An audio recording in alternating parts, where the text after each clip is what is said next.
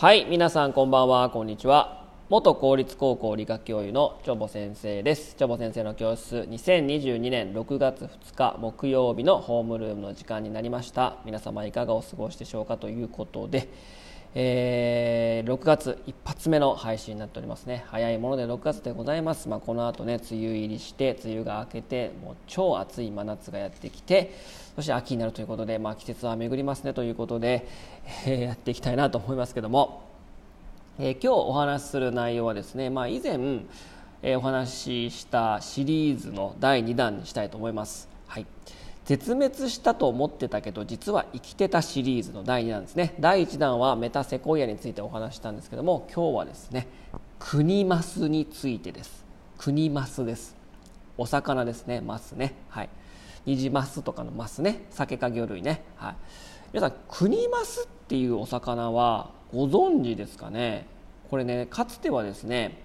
秋田県の田沢湖に、えー、のみ生息していた、もうほぼ幻の魚みたいなところがあるんですけども、えー、クニマスというですね、えー、秋田県の田沢湖、皆さん行ったことありますかね。私も、えー、さん、よねんまえに行ったんですけども、日本で一番深い湖ですね。えーまあ、周囲は直径、えー、ろっキロ程度の、まあまあまあ、小規模な、えー、湖なんですけども、非常に深い、最大深度がですねよんひゃくにじゅうさんメーターということで、めちゃくちゃ深いですよね。大きさはさほどね大きくないんですけども、深さでいうと世界でじゅうななばんめですかね。じゅうななばんめかじゅうきゅうばんめ、えー、じゅうななばんめかじゅうななばんめなんですね。そういった湖が日本にあるんですけども、そこにのみ生息していたクニマスというサケ科魚類がいたんですね。まあ、これはまあの進化をたどっていくとベニザケ、まあ、ベニザケの共通の祖先なのですね。まあ、ベニザケと枝分かれして、でベニ、ベニザケは北海道にね、あの阿寒湖とか、あとはあ、まあ、信州の方にもいますけども、えー、で航海型、海に下るとですね、体がめちゃくちゃピンク色のね、もう本当にもう口がとんがったいかつい魚、知ってますかね。あれがあの海に下るとああいう、えー、かだあの形態がね変わるんですけども、そのベニザケと、まあ、共通の祖先でございまして、えー、か, かつてはですねめちゃくちゃいたし、まあ、漁業の中心と、えー、なっている魚種だったんですね。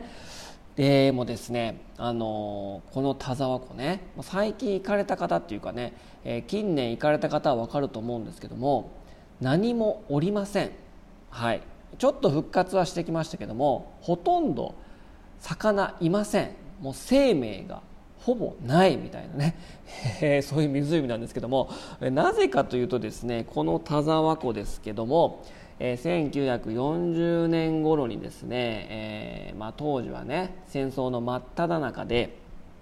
えー、その田沢湖にですね、えー多摩川っていうね上流、多摩川上流っていうね、多摩川っていう川が流れてるんですけども、その川を田沢湖に引き入れて、えー、農業用水と発電のために、その流量を増やすためにね、えー、多摩川っていうところからですね水を田沢湖に引っ張ってこようっていう計画があったんですね。でこの多摩川ですね、えー、最低で ペーハーいってんいち、水素イオン濃度ですね、もうめちゃくちゃ酸性、もう ペーハーいってんいち なんてね、ほぼ胃酸ですよ、胃酸、胃液と一緒ですよ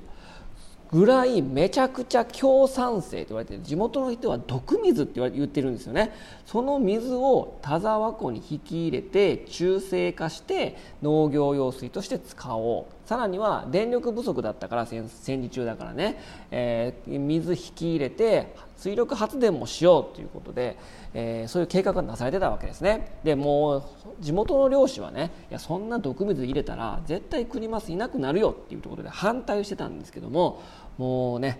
まあ、太平洋戦争中ですから、何が正しいかっていうのはね今の正しさとは違いますから、もう強行して、えー、多摩川に多摩川の水を田沢湖に引き入れたということなんですね。まあそりゃね、もうね酸性になるよねってことでね、もう最低でね、えー、一番すごい時でよんてんだいとかね、ペーハーね、もうよんてんだいはもうほんまにめちゃくちゃ低いよ。だいたい田沢湖、まあ、ペーハーごからろく、まあ、低い時でごぐらいあったみたいですけども、まあ、ろくぜん後の、まあ、やや弱酸性、酸性ですけども、もう強酸性になってしまったということでですね、酸性になるとですね、それはね生きづらいんですよ。いろんな魚、もうクニマスも含めね。そうするともうね一気にいなくなってしまいまして、で、えー、ダムダムダムダムっていうかね、その水引き入れて水力発電にもあの利用したから、もう毎日ねあのその水深もね上下するようになっちゃってね、もうとてもじゃないけども、まあ、漁もできないし、もう魚も死んでしまったということで、まあ、よんじゅうねんだいにですねもう絶滅したと見られてたわけなんですね、このクニマスね、田沢湖でね。あでもそこにしかいなかったから、もうそこで絶滅したら、あもう絶滅したんだとと思っておりました。でもですね、これですね、実はですね、いろいろなところへクニマスのですね人工孵化ができないかということでですね、発がん卵、要は受精した卵をですね各地に実はこういろいろ分譲されてたわけですね。えー、例えばですね、えー、長野県の野尻湖とか富山県とか琵琶湖とか、えー、富士五湖の西湖とか本栖湖にですね、えー、分譲されておりました。人工孵化できるかどうかということで、でここでまあドラマが待ってるわけですね。えー、先ほどせせ紹介した西湖ね、えー、西湖でですね、えー、西湖はヒメマスがいますので、えー、ヒメマスになんか似てるんだけど黒っぽい体色のヒメマスが取れるっていうのが、まあ、漁師の間で結構、あのーまあ、通説というかね、えー、当たり前になってたんですよ。でこの黒いヒメマスなんなんやろうなっていうことで、あのですね魚大好きなタレントさかなクンに送ったわけなんですね。まあ、さかなクンは何を隠そうですね、実は東京海洋大学の客員教授もしておりますから、まあ、学者なんですね。はい、でさかなクンに送ったらですね、ギョギョギョンひこれはみたいなね、全然似てないかもしれませんけどね、はい、あのこれはなんか違うよみたいなね、なんか桂小枝みたいになってるけどギョギョみたいなってなってね、これはなんかちゃうぞと、ヒメマス